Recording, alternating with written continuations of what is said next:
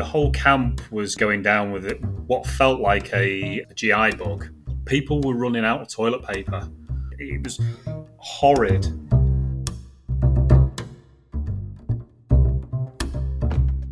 Hello, and welcome to Series 3 of the award winning Sport and Performance Psychology podcast, 80% Mental.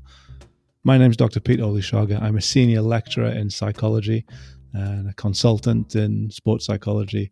And I'm absolutely thrilled to be back for another series.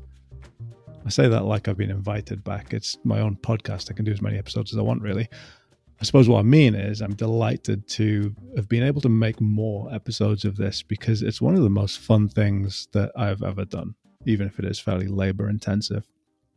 Anyway, if you haven't listened before, I generally start with a question about the psychology of performance. And then I invite special guests to help me answer that question. Series one explored some of the key psychological skills that athletes and other performers might use by asking things like What is anxiety? How do I set good goals? What's the deal with mindfulness?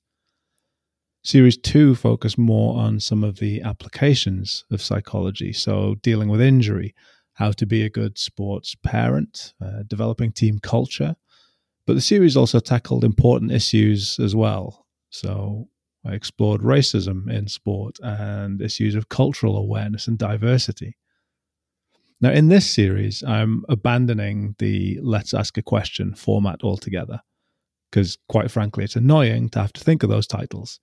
So each episode in this series will be about the psychology of something and I'm going to explore as many different areas of performance as I can. Some to do with sport, but others to do with some hopefully interesting areas of performance that fall outside of the sport world. So, to kick things off, this first episode of Series 3 is going to explore the psychology of endurance. More specifically, we're going to be exploring the psychology of ultra endurance events, the ultra marathons, the Ironman triathlons. Why do people put themselves through it? What are the psychological skills and attributes that help athletes get through races that last full weeks sometimes?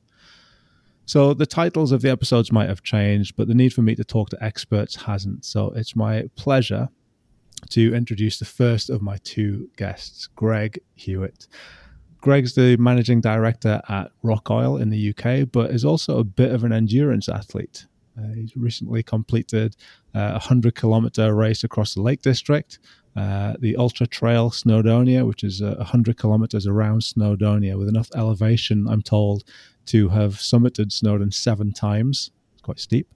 Uh, so many marathons and half marathons that he's lost count. And last year, Greg completed the Marathon des Sables uh, in October. Uh, Greg, welcome to 80% Mental. Oh, thank you, Peter. Um, Greg, for people who aren't sure, could you just give us a quick breakdown of what the Marathon des Sables actually involves? Uh, okay, it's, uh, I mean, their, their kind of buzz title is the toughest foot race on earth. It's six marathons, or the equivalent of six marathons in seven days across the Sahara Desert um, in Morocco, and you have to be self sufficient um, for the week. Um, with the exception of water and a tent. So you have to carry all your own gear, food, um, all that kind of mental baggage as well for the week. Um, and it's all on you. And if you forget anything, then it's tough.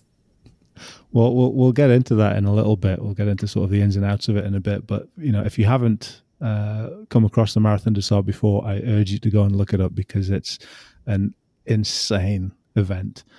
So yeah, I'm really looking forward to kind of chatting to you a little bit about that.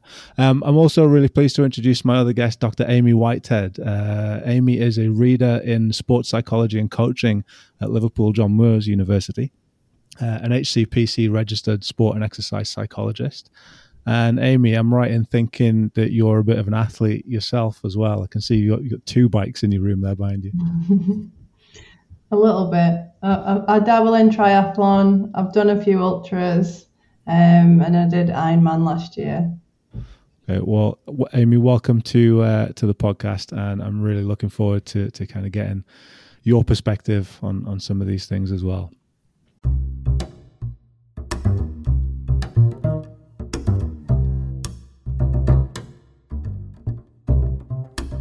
So I'm going to start with uh, with Greg. You've done quite a few endurance events now, as I said in the introduction, and the Marathon des Sables was, I don't know, is it fair to say that was maybe your biggest undertaking? Um, I, yeah, it's it was the first really big one, and um, I think there's so much unknown, and yeah, just I, think it tests everything, you know, and going into the middle of Sahara and trying to deal with that heat as well, it's you know, it just adds an extra dimension to it. Well, I mean, I knew you as a student. Greg and I uh, did our degrees together at Sheffield University an undisclosed number of years ago. Um, and as, as, a student, you played rugby, didn't you? You know, short, sharp intervals, bursts of energy, and then beers afterwards. Again, an undisclosed number of beers, right? What on earth made you want to do something like the Marathon des Sables? Well, people don't hit you in the Marathon des Sables, so that was probably the. um, the first thing. And then, you know, as those undisclosed number of years go by, you get a little bit slower and um, kind of, you know, the, the kind of injuries from sport probably hurt a little bit more. But uh, yeah, I, I, think COVID, um, COVID kind of romance, stupidity probably got me into um, thing. I'm not quite sure which order it was but yeah, you know, probably the romance. I was kind of going through a bit of a breakup and um, sort of, yeah, kind of that self doubt and, and whatever that happens uh, when these these things occur. Um, so I'd started training pretty hard, and then when COVID landed and the gym shut and I was living on my own, that was it. It was kind of it was a respite uh, as much as anything. So I just started running and kind of using that hour a day, and then kind of I think, daft as it sounds, there is a bit of romance attached to the, the Marathon des Sables. There's something quite magical about it. If that doesn't sound too kind of nutty, um, you know. But you know, there, you know, sleeping in the middle of the Sahara Desert, running through sand dunes, etc. That you see on all these films. There's something quite uh, thing, and I've been aware about it for years. And then I think the stupidity aspect, I think you have to be a little bit silly to go and do it in the first place. Uh, and there was a common theme with everyone I met out there that they're all all slightly um, bizarre.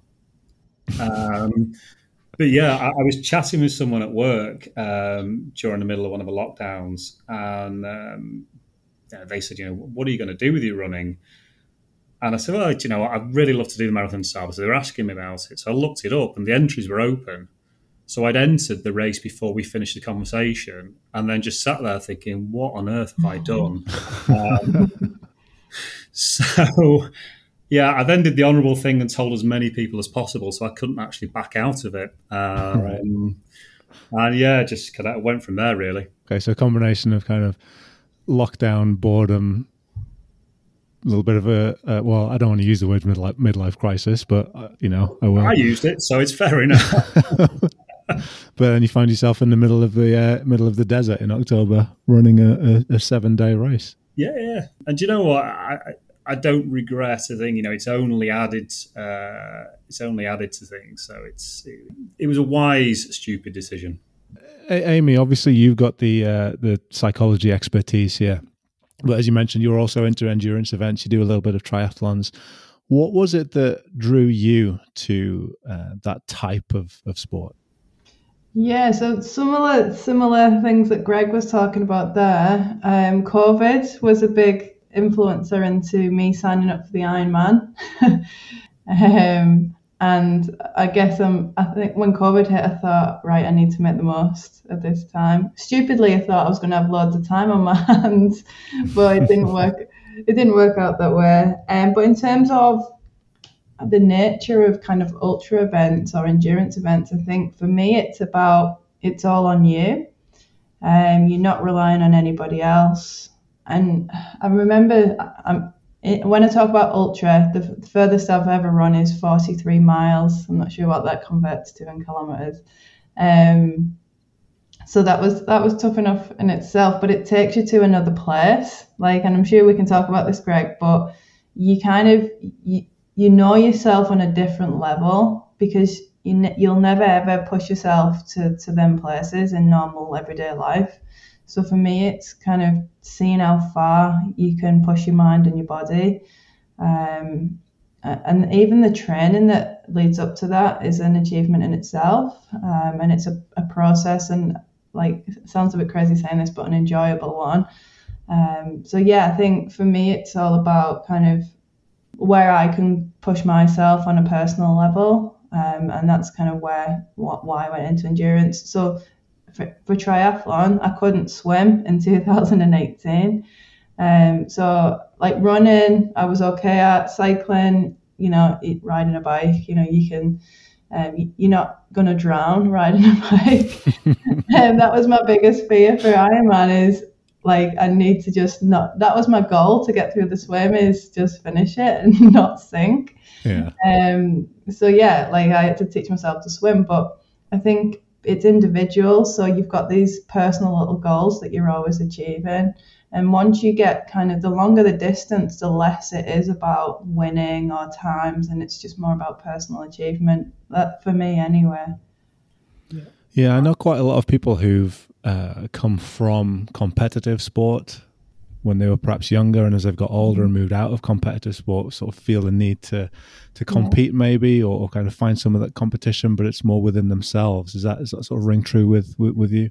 Yeah, like you, Greg played rugby. I played National League basketball until I know if I was 30. Um, and yeah, like I needed something to keep going. Obviously, being physically active was really important. It's part of who I am and my identity. Um, but yeah, I, I just want, and starting anew even even within endurance, you could start like a new. I could do a different distance of triathlon or a different distance of an event, and it's you do you starting a new activity or a new event, and you you training your mind and your body to to deal with um, like preparing for for different disciplines within that bigger discipline. So yeah, totally. Um, it's a way to kind of maintain my athletic identity. Greg, what do you what do you think about that? Does, any of that ring true with you? Yeah, absolutely. And I think people, a lot of people sort of, you know, it's the common question when you tell them what you've done, they'll ask you, you know, why do you do it? And then I think depending on my relationship with that person and actually why they're asking, I've got different answers. Um, you know, this one's going to be quite a deep one and, and try and get to the real kind of nuts and bolts of it. But I think my kind of standard one for you know a, quick conversation when you're meeting someone is I want to see what's possible. I want to know what I can actually achieve, and you know, and then that can not. I don't want to break myself, but I actually want to see. Okay, well, how far can I push myself? You know, and I know these things are achievable because other people have done them, but am I capable of doing it? And uh, you know, will my will my mind and body hold um, true through that? Because that's the thing. It, as Amy said, it takes you to places that you, you don't ever go to otherwise. Um, probably for good reasons, but um, yeah, you know, and that that bit afterwards um, is just phenomenal. When you you know when you coming away, um, you know, unashamedly, I've probably cried after every endurance race I've ever had um, you know, sometimes quite openly and sometimes, you know, quite privately, where you just emotionally, it just um, gets you. It's, yeah, it's, it's weird. It's a real sort of almost journey of, of, I guess, personal discovery, isn't it? Challenging yourself, seeing how, how far you can push yourself, seeing what you can do and yeah, sort of real, real self discovery. Absolutely. A- Amy, you mentioned your your first event was, I think, a triathlon. Did you say? Mm-hmm. Um, so when you're when you're at the start line for the first time in one of these things, right, and you know that something big, something that you've not done before, what's what's actually going through your mind at that point? Because I'm a sports psychologist, obviously I've I've prepared as much as I physically can. Uh-huh. Um, so if I go back to my first ever triathlon, I think it was in 2000 and I think it was like 2018. It was like a beginner triathlon. It was in a swimming pool. So I only had to do 16 lengths in a pool, but that was like mega for me at the time mm-hmm. because I literally like I did it breaststroke. I was still having lessons with like the over 50s in the local pool.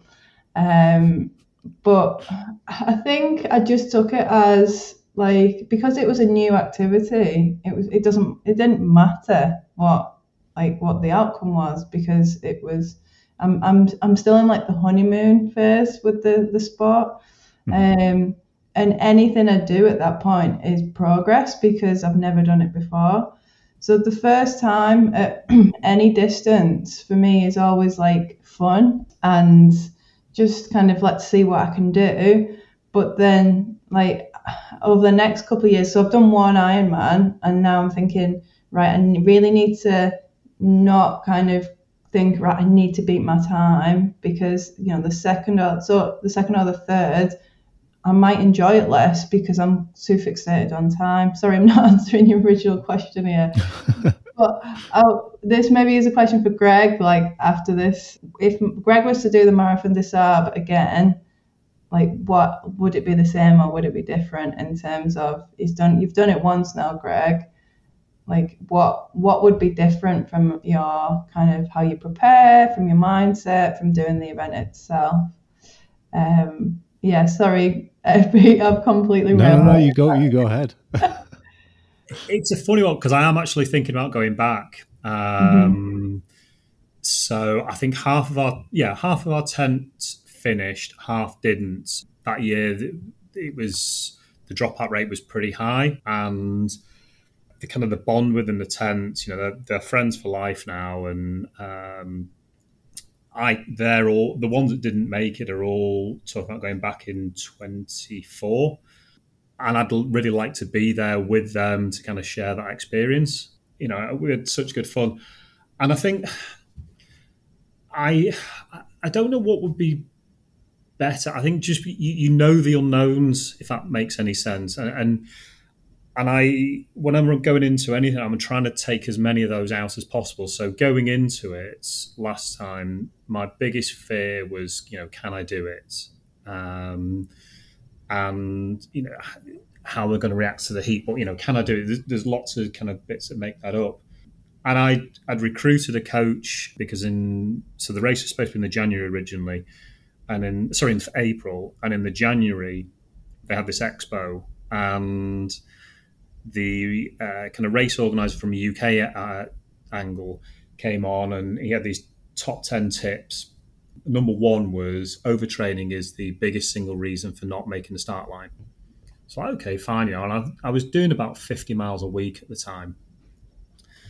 And then another guy who has done a lot of marathon sables, as in more than 10, um, and has coached a lot of people through it, he came on and someone asked him what the athletes he was coaching, how much they were doing, and I think they were doing about 110 miles a week. And I sat there going, "Oh my god, I'm kind of way off the mark here." And then mm. the second coach came on, and I kind of I found her a lot more relatable. She'd she'd won the uh, women's events of MDS, and was very pragmatic, but kind of felt much more in tune with me. So I, I dropped her a message afterwards and sort of said, "Listen, this is what's happened." I'm now really nervy about where my training is. Would you be prepared to work with me? Um, so we had a kind of an interview. Uh, I think it was probably the best description two days later. and uh, yeah, it was. And I kind of sat there kind of trying to prove myself on this um, this call. And uh, said, yeah, you know, I'll work with you. I like what you're doing. And, and we did some uh, bits. And that took away a big kind of nervousness to me because I had complete faith in what she was telling me to do. You know, her her record spoke for itself. I think she had a she had a hundred percent success rate in coaching people through MDS as well. So stood on the start line, I sort of I'd removed that doubt, but then it was okay. Well, how am I going to cope with the other bits? How am I going to cope with the heat? Because you can't really replicate that anywhere else. Mm. Um, I'd done some things in, in terms of the sauna and training and, and whatever. I don't know whether it'd be a more enjoyable experience next time because I've removed a lot of the doubts. I know I can do it, but then I, I actually did quite well in it as well. Um, so then there's this thing of going, like you saying, you know, do I chase the that time? I, in reality, I'm unlikely to ever beat that placing. Um, I mean, just, just just for, for our listeners, Greg, when you say quite well, I feel like you've been being quite modest there. Uh, you know, I, I, came 59th, which uh, I think 750 people started and 375 ish finished. Um, so yeah, yeah, I, I did quite well, thank you, Peter. yeah, far better than I expected. No, I, I think it was a it was absolutely amazing because I obviously tracked your progress uh, via the website.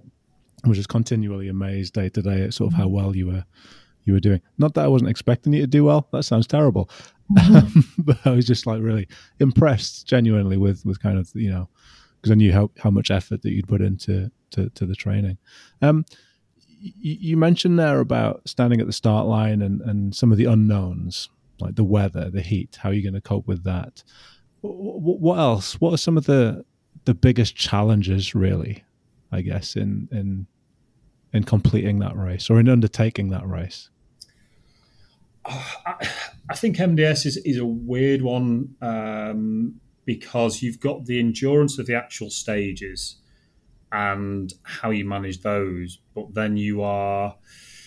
Uh, you're stuck in a camp for seven days with very little contact from the outside world. There's a messages coming in, and you know you were you were kind enough to write to me, and they were they were kind of a, we were sat there like um, expectant chicks when the um, when the kind of the, the MDS team are coming around with the letters. And you're like, who's written to me today? It was you know, and that was kind of it was it was a break from kind of the monotony of just lying there in the heat and whatever. And you so the endurance of just kind of being there with, and you were hungry as well because you've you had to carry your food, so everyone was going into a significant calorie deficit for the week. Um, and I think I lost five kilos in the week. Um, so that affects, well, it certainly affects my mood uh, when I'm hungry. Um, so managing that um, and managing the different personalities. Everyone's tired as well. You don't sleep particularly well.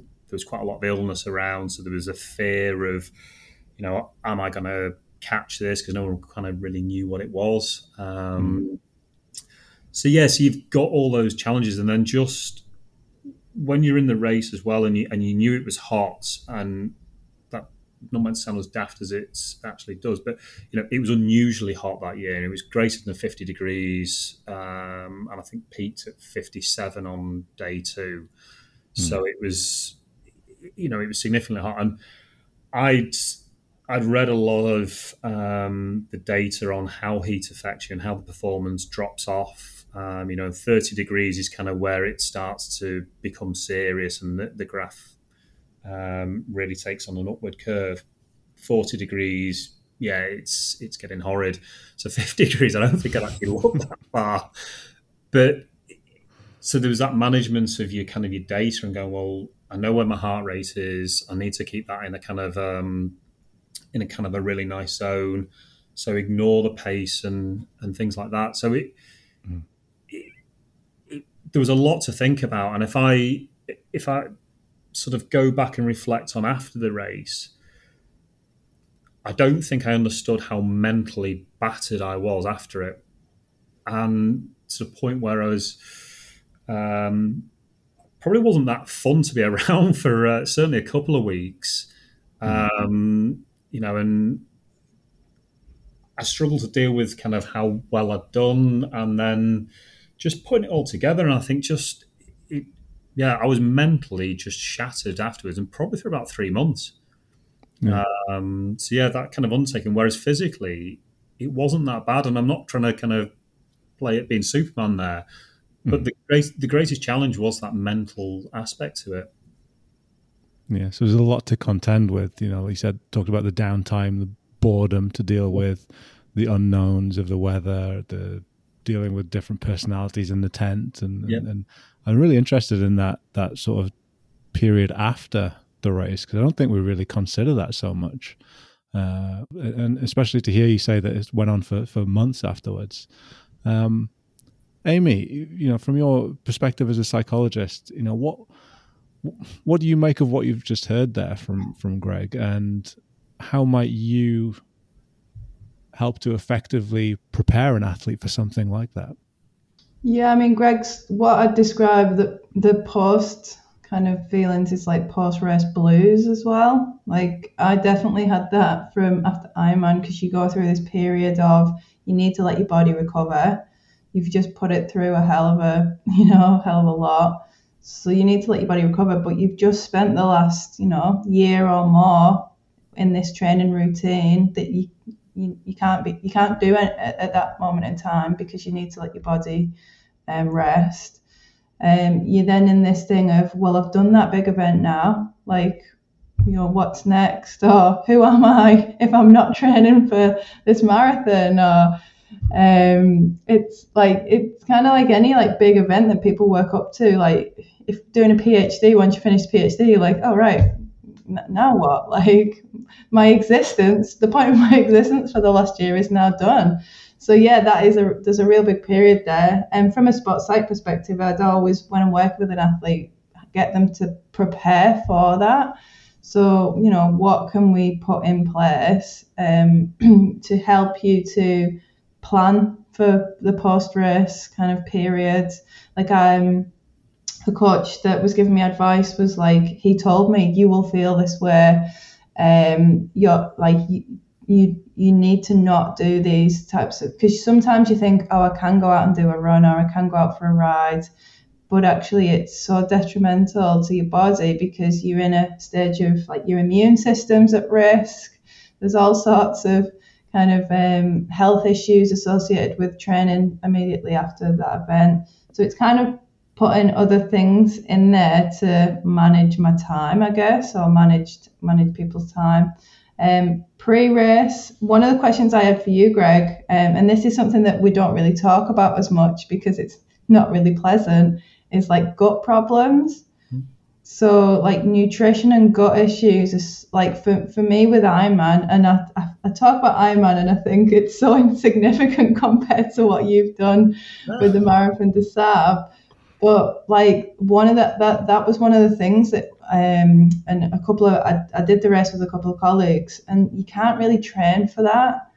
You don't you, your body you can't train to put your gut and your digestive system through like the amount of exercise and the type of kind of nutrients that you're putting in your body or you're not putting in your body. So did you have kind of gut issues? No, I, I didn't. Um, and that was actually part of the reason for the big withdrawal. And you know, it, so it was all around, and it became such a big fear factor. Um, yeah. And you know, without wishing to sound too grim, maybe this will be someone that gets cut from this, but you know. but we had people so we were in the height of covid we still had to have face masks on um, for kind of bus journeys or whatever when going to and from the race, people were running out of toilet paper. So you had the the whole camp was kind of going down with it, what felt like a, a GI bug because of the, mm-hmm. the, the kind of state of it. And I remember day three, we lost two of the lads from the tent that day. I mean, one had seven units of fluid put into him via IV drip that night. And I remember wandering down, and it was as close as I've ever sort of, or what I would imagine to a sort of battlefield kind of hospital station. It was horrid. But then during the night, you can just hear people being violently ill um, mm. all around you. And I don't think any of us really slept. So you had this thing where you kind of, people are running out of toilet roll, you're hearing it all around you. So it's just, you're almost kind of waiting for it. It was, I was massively fortunate in that I wasn't wasn't particularly ill, um, mm. but I, I, took very very simple foods, um, which became going back to the kind of endurance element came a bit of or became a bit of an endurance aspect anyway because I was eating the same porridge for breakfast every day. It was bland as hell. It was just mixed with water. Um, I think we have blueberry porridge you know, I never ever want to see blueberry porridge again, ever. so if I go Until the next time you do the marathon des Sables, right? Yeah, maybe I'll go for apple or something then. But um, so we had these sort of thing. But yeah, that that kind of nervousness and and hearing it round you, yeah, it was, yeah, that became an endurance aspect in itself. Um, but yeah, it, it, it's a huge thing, and um, uh, yeah, it, but it, it affects everyone. Um, yeah. yeah. And going back to kind of one of the questions uh, Pete asked me earlier about preparing, you know, what you have, what you're thinking uh, um, on, on the start line. And the reason I asked about, you know, if you did the race again, you know, how would you feel? It's because like I, when I'm working with endurance athletes and they've done a race and they've done really well, and then they'll be like feeling some athletes that I've worked with are feeling so anxious for this race because they know that they've done well and they're like, I really want to beat my time. But I spend so much time talking to them about, you know, what if you don't? um, so you've spent all this money, all this time, all this training, and you just you don't want to hate the event because you know things might not work out, the weather might not be the same um, the conditions might not be the same. You just might not be feeling as good that day. But if you know you're not going to beat your time halfway through, you still want to be able to get as much enjoyment out of the event as physically possible. Um, I say enjoyment in a loose sense. um, and it's kind of changing these perceptions to like time and, and place and more about the, the process and getting the most out of the process as possible. So I always talk about you know, what's your plan A, but what's your plan B and C, and maybe D as well? Uh, yeah, I, I, would completely agree in that I I've done two uh, two events since MDS, and the first one I was a little bit focused on how I was going to perform, and there's and it was horrid. I came down with well, I, I tested positive for COVID about two and a half days later. So I don't know whether I was actually ill during the event, but I was in a whole world of horribleness for large sections of that uh, thing. And um, but then afterwards, when I was kind of reflect on it, I was like, well, you've pulled yourself through, and in, in spite of feeling pretty horrid. So then that's it's that challenge uh, and how I'm responding to those. That's the bit I'm looking forward to now. And then the time and, and where you place becomes almost like a byproduct. And Mm-hmm. And the one in Snowdonia uh, a couple of weeks ago was a, a really, really tough race. But that mental aspect of just being able to flow with it and, and enjoy how I got through it and you know and how I responded to some challenges that happened in that race, that became far more rewarding than than wherever I finished and and uh, the aftermath. So I think you actually yeah. gain more happiness and satisfaction out of it that way.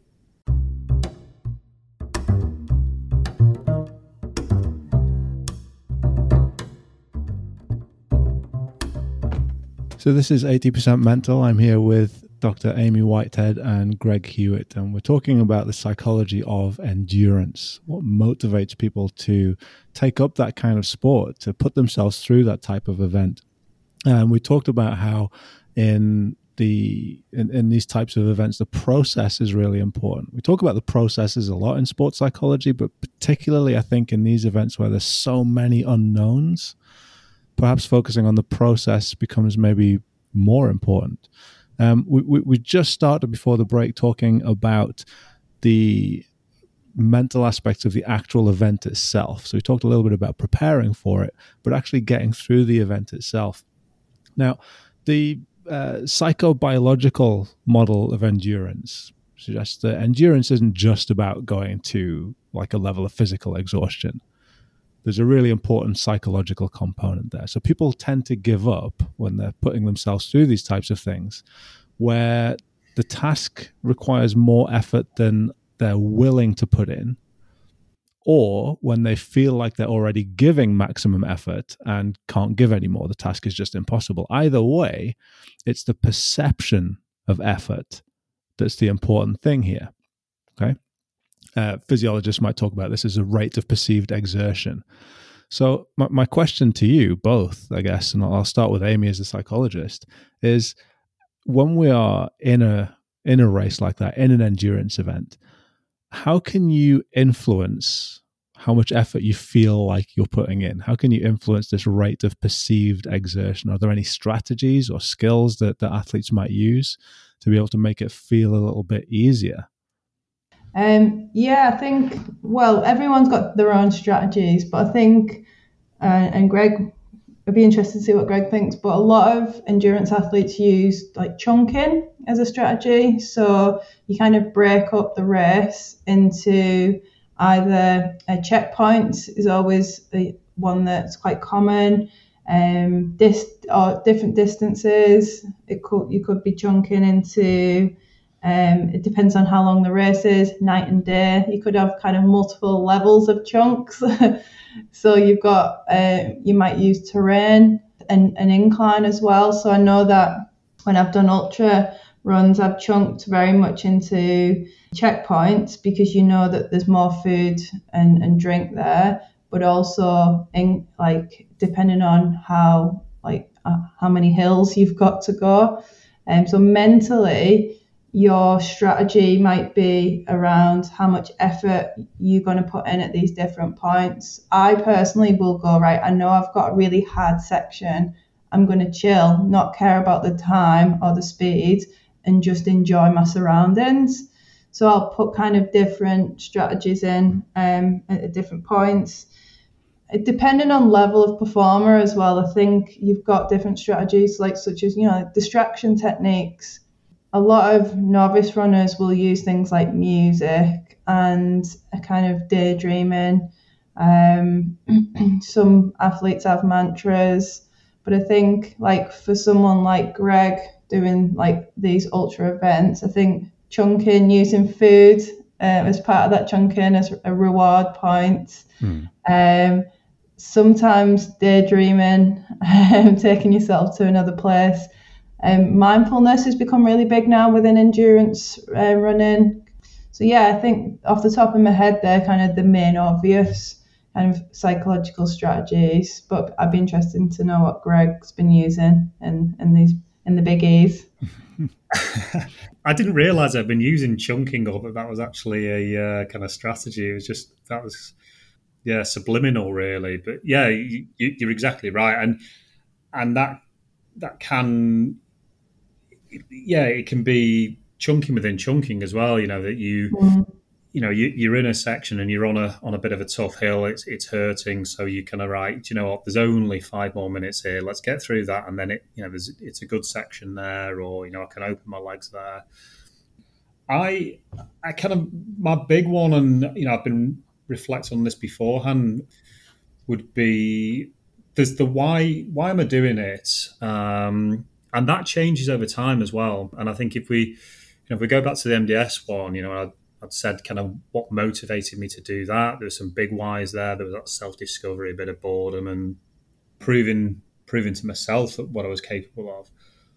But then that changes as you go along, and and perhaps in the the lakes one where I was really struggling as well. You know, I had to really delve into that, and actually, I found in that race that the whys had changed, and rather than becoming kind of a big why, became almost like a basket of whys, if you like, and that there were lots mm. of, little things. Um, but then the kind of one that I, I, try and go back to, and I'd, I'd, say I have kind of three states while I'm running. Um, and I try to, if, if, I'm struggling, would be sort of a, a, pull technique to just pull myself along with positive bits. You know, the, the whys will fit in there, but I, I think about um, you know, things that are really important to me, loved ones, kids. Okay, you know what? Probably a little bit of that chunking again. Okay, well, I'm going to get some food here, or there's a bit of rest. I can change some clothes, um, and nice things. Rather, because particularly in an ultra event, I don't think dig in, and you can only sustain that for so long. You know, it's just you know, the last race was 26 and a half hours. so you know, dig in. You can't maintain that mental state for for very long. I well, I can't anyway. So I, I really like that positive state, and and that then becomes kind of a, a distraction, and and try and get myself into kind of like a flow state where things are just kind of happening, and then on kind of tough sections where it is kind of digging, or you know, if you're feeling pretty grim, probably reflect back to training where it's been hard. Um, so you know that you can deal with these tough sections and that you've got the skill set to actually get through it, and that that knowing that you'll pop out of it as well. And I don't know what it's like on Ironman, but certainly on the ultras, you kind of there's like a bit of a wave for me where you'll have periods of time where you could have felt really crappy for a portion of the race beforehand, but you pop out of it and you suddenly end up in this zen like state where your legs start working again and everything feels good and, and you're just going.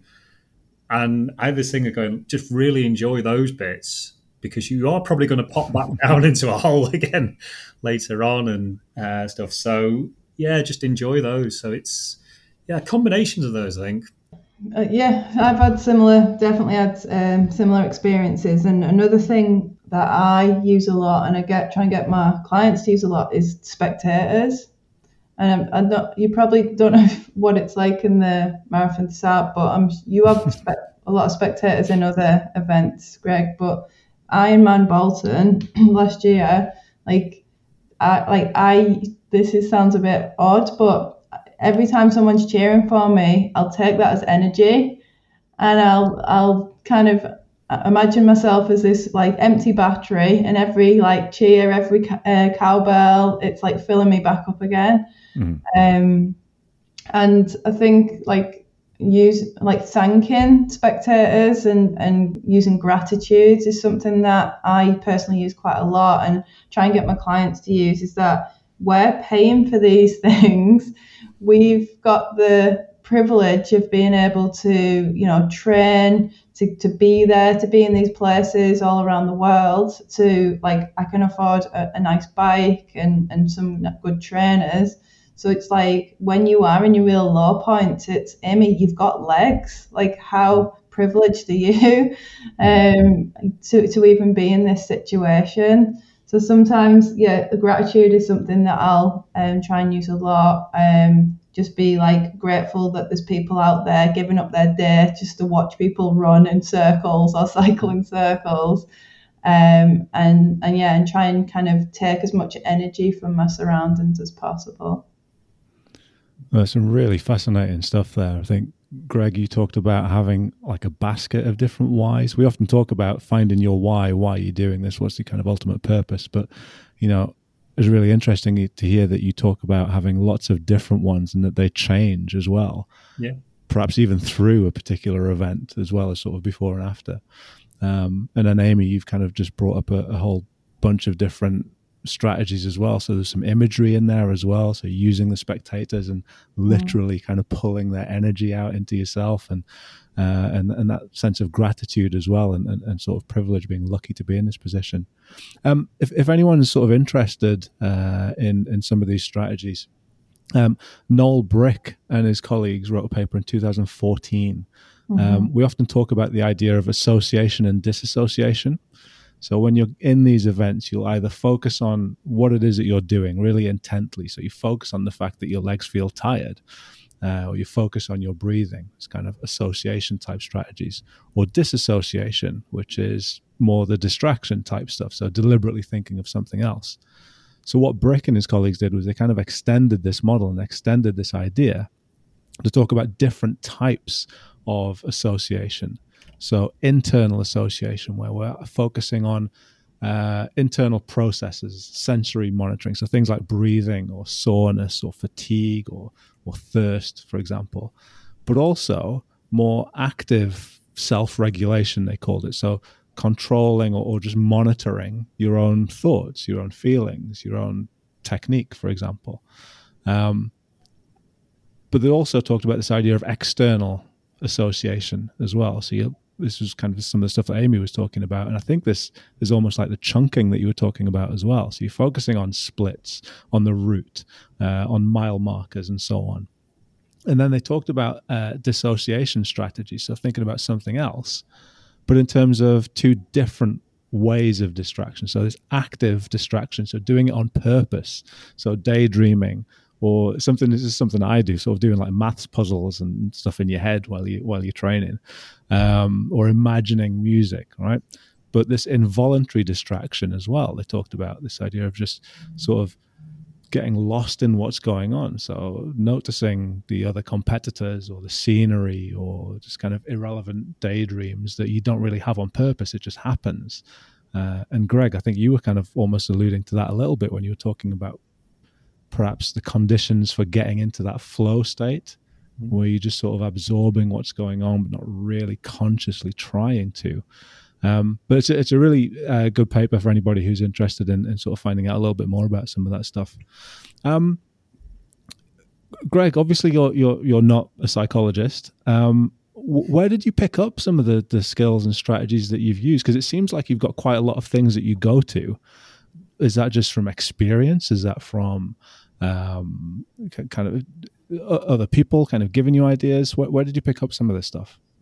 I I think some of it just comes from having been in the races and having completed them and and sadly going through a bit of suffering and, and coming out the other side and going, well, do you know what? That worked. Now some of some of that can come through the training in terms, you know, if you're doing interval work or um, you know it's something that's pretty unpleasant, or even the long run where you're starting to to push out and do it, then you pick that up. Um, you know when when you and I met each other at university, my kind of dream was to, to go off and be a Royal Marine and go and roll in the mud and um, do that. You know, it, it was kind of the, it probably didn't involve doing what I would class as a serious job. So it was it seemed like quite a nice option. You'd kind of kept fit and um, and had some good crack with uh, with people. Um, so I'd had a, a reasonable involvement with them and and I think the, the thing that always stood out to me was that they were, yeah, you've got to prepare. You know, you have to be, you know, your kit had to be in good order. So you'd done all that sort of work beforehand. But also that you, you had to have the, the attitude with it as well and that positivity.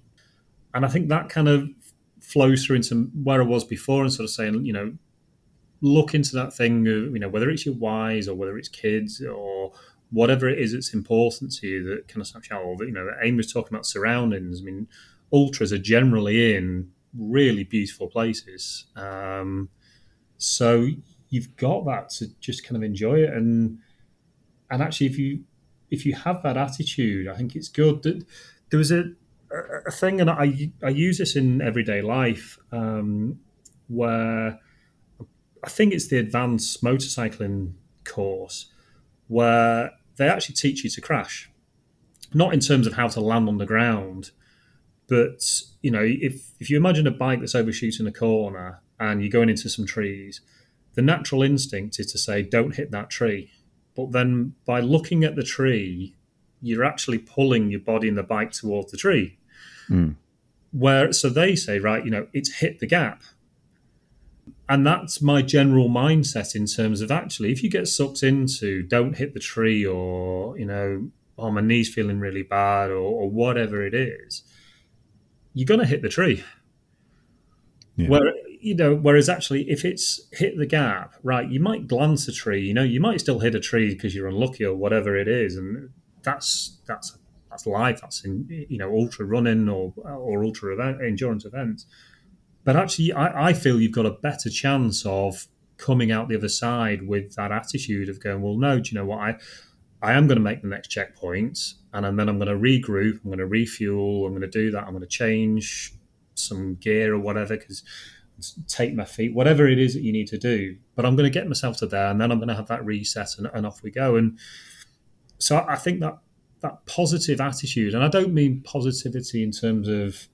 you know, I'm going to be an Olympic 100 meter gold medalist, which I ne- you know, I was never going to be that. I think that's that's just setting yourself up to to kind of yeah. you know realistic positivity. I think if you have that, you have a have a really kind of good chance of kind of making it. Would you say like optimism rather than posit- positivity? Yes, that's probably a. Um, this is why you're the doctor, and I just kind of run around in fields.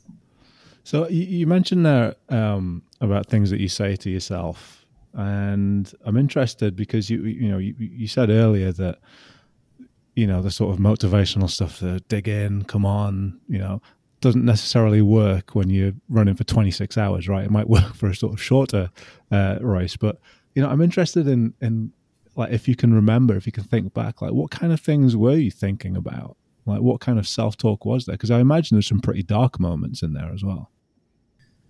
Uh, yeah, and and it varied. So if we go back to MDS, it, it varied day by day, and and I I did some I did some stuff in there. You know, I, I had some mental hooks um, that I kind of used in that. I, I, because it was such a big event and uh, you know it wasn't a cake bake. I I, I did it for sponsorship.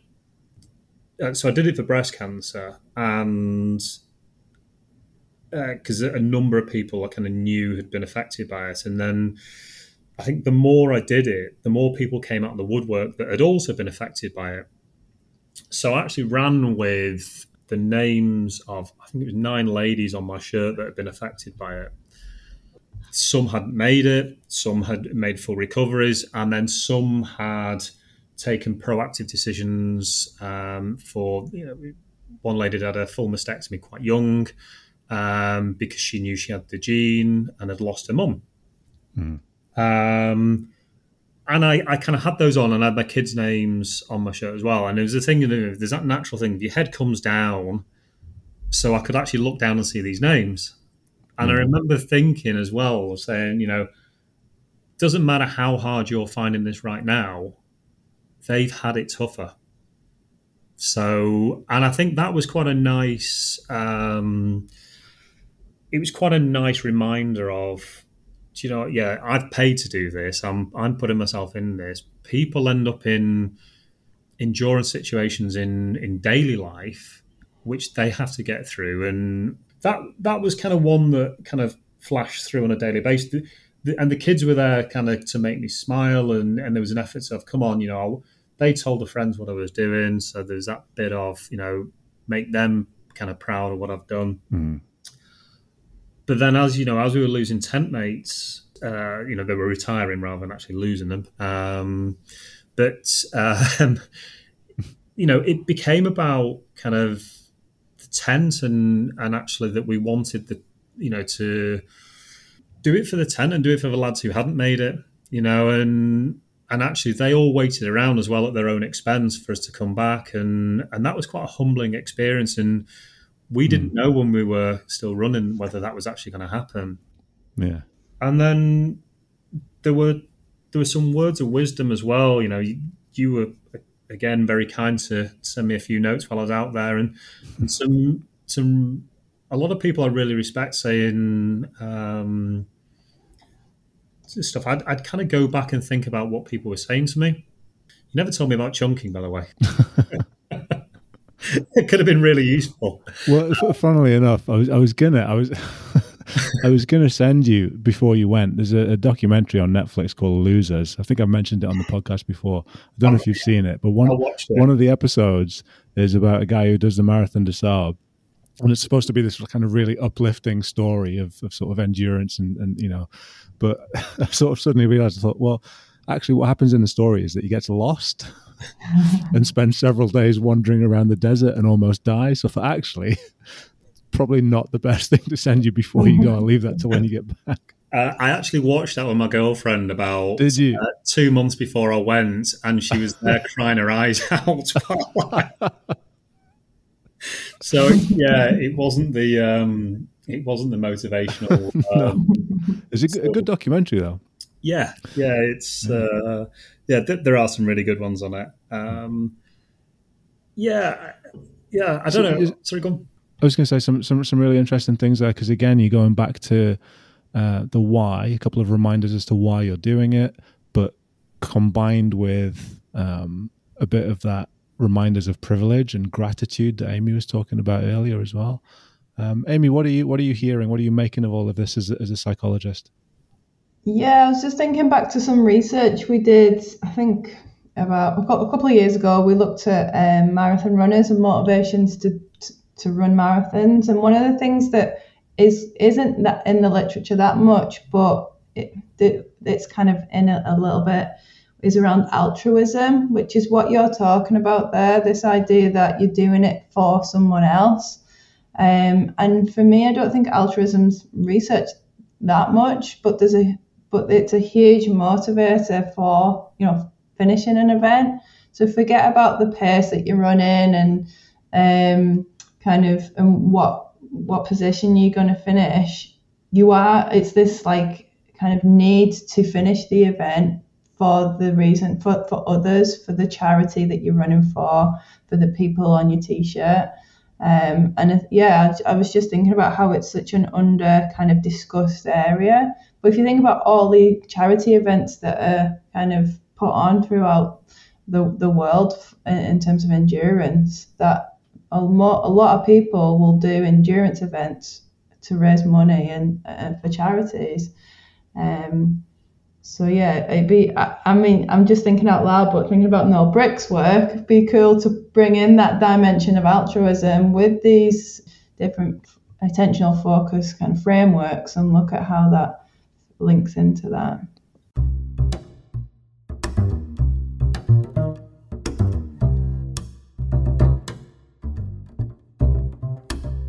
I'm here with Dr. Amy Whitehead and Greg Hewitt, and we're talking about the psychology of endurance. Uh, this is 80% mental.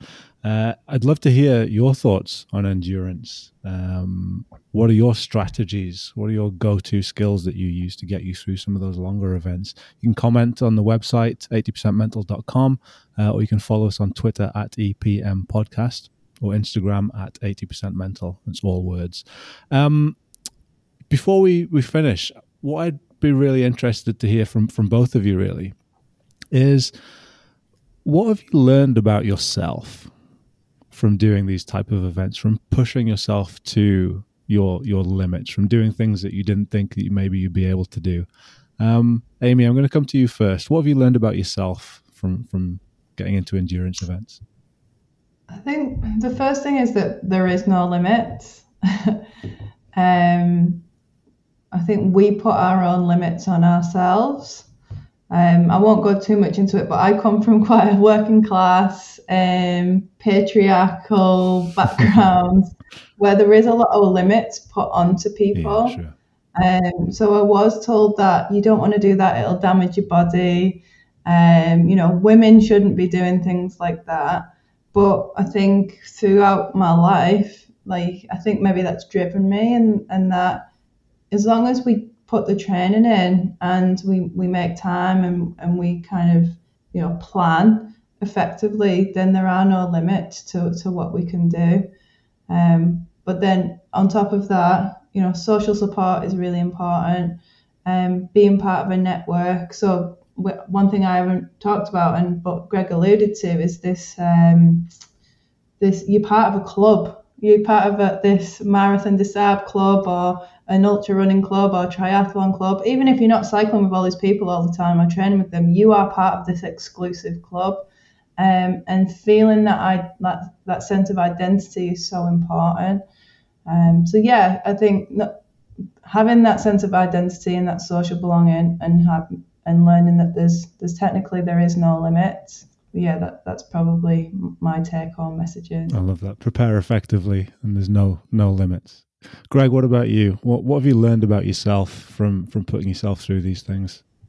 Uh, I'm probably as awkward as my mum always said I was. uh, and in fact, well, what, what do you mean by that? Well, she, I think, uh, so when she sponsored me, I think her message was, "You've always been determined. You'll go and um, you'll go and do this." Mm-hmm. Um, I kind of, you know, I reflected on that quite a bit because you know you it's interesting. Um, and talking with a friend about it the weekend, and you know, he, he always refers to me as being really mentally tough, and I don't actually kind of get that on on what that is, and yeah, it just doesn't make sense. You know, we were chatting about it because you know how you see things is your reality and whatever, and how people perceive you as well is is very it's that's very different and not always how you want to be or not always how you see yourself. So I kind of it's it's been a kind of weird one there that um, I wouldn't say I see myself as mentally tough. I probably see myself as awkward um, in a no, yeah, but I have that natural thing where when someone says you can't do that, um, I want to go out and prove them wrong. Yeah. Um, but yeah, I think I think you discover who you really are, and absolutely. I mean, I I said earlier on, you know, I want to see what's possible, and I'm with Amy that I think you know if you want to do it and you're prepared to to work hard enough, you, you can do whatever you want. Um, you know, and at times there can be there can be limits in terms of actually how much effort you can put in if you're not, you know, because time becomes a constraint as much as anything, and and then mm. and money and whatever. So yeah, um, I think you know anything truly is possible, and I think you. I've certainly understood how much uh, support network is important as well. You know, I think my my girlfriend kind of lives and breathes it and uh, vicariously through a lot of this, and I get as much enjoyment about watching her thrive off it as I probably do myself. And I, but that then motivates me when I'm in the race. So, yeah,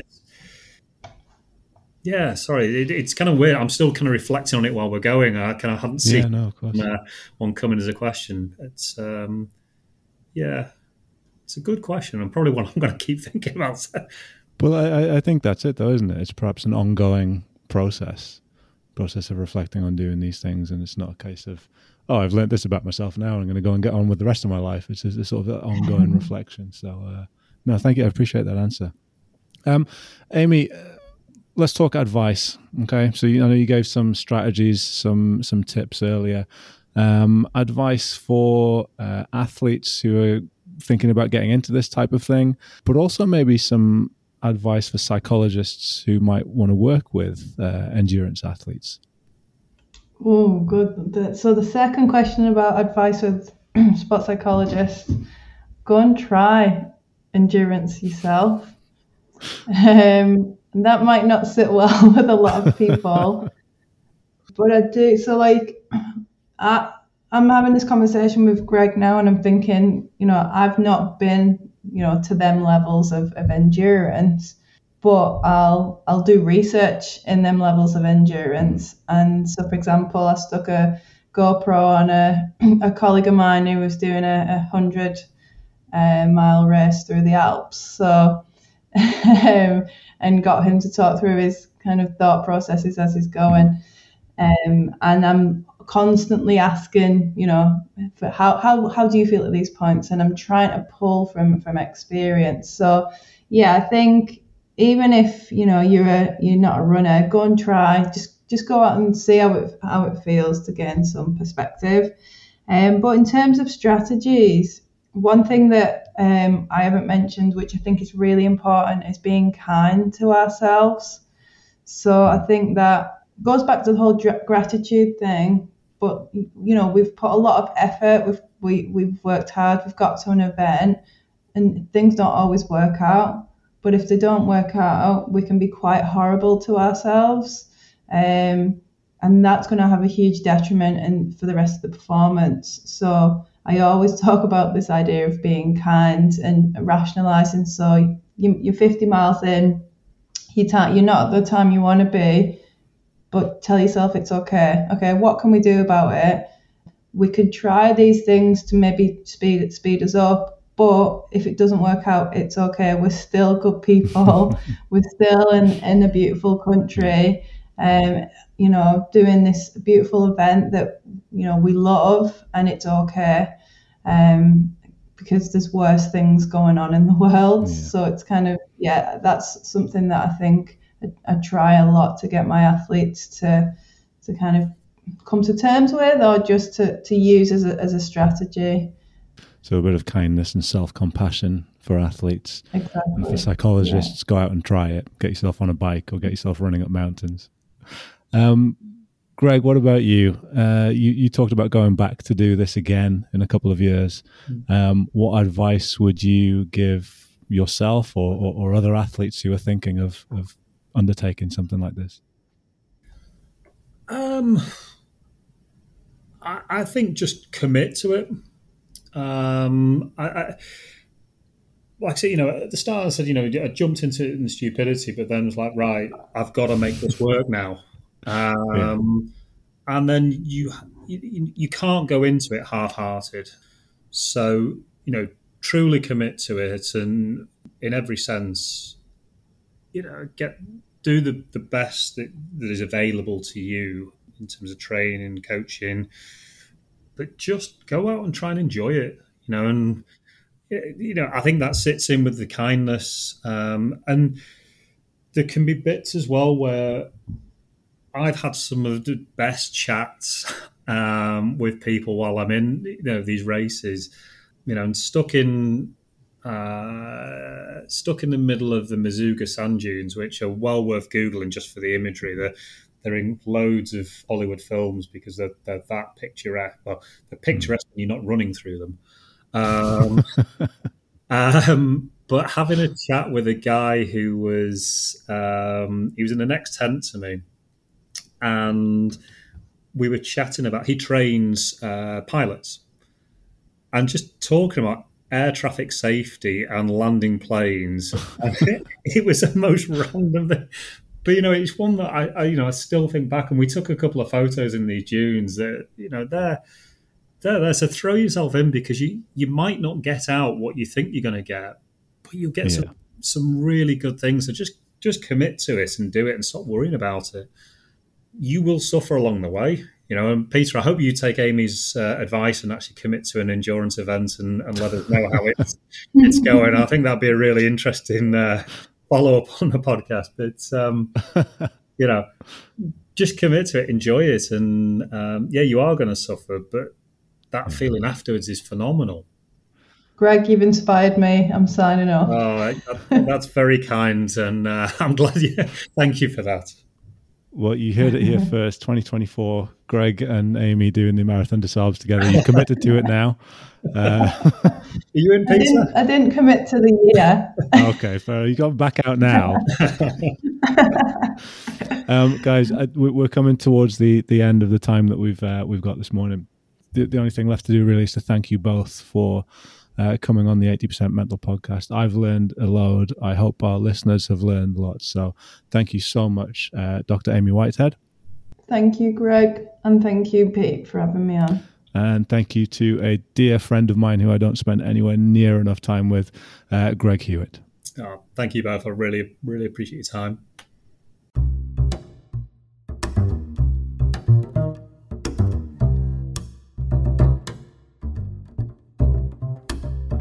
Well, what a fantastic start to this third series of 80% Mental. I learned a lot from talking with Amy and Greg about the psychology of endurance.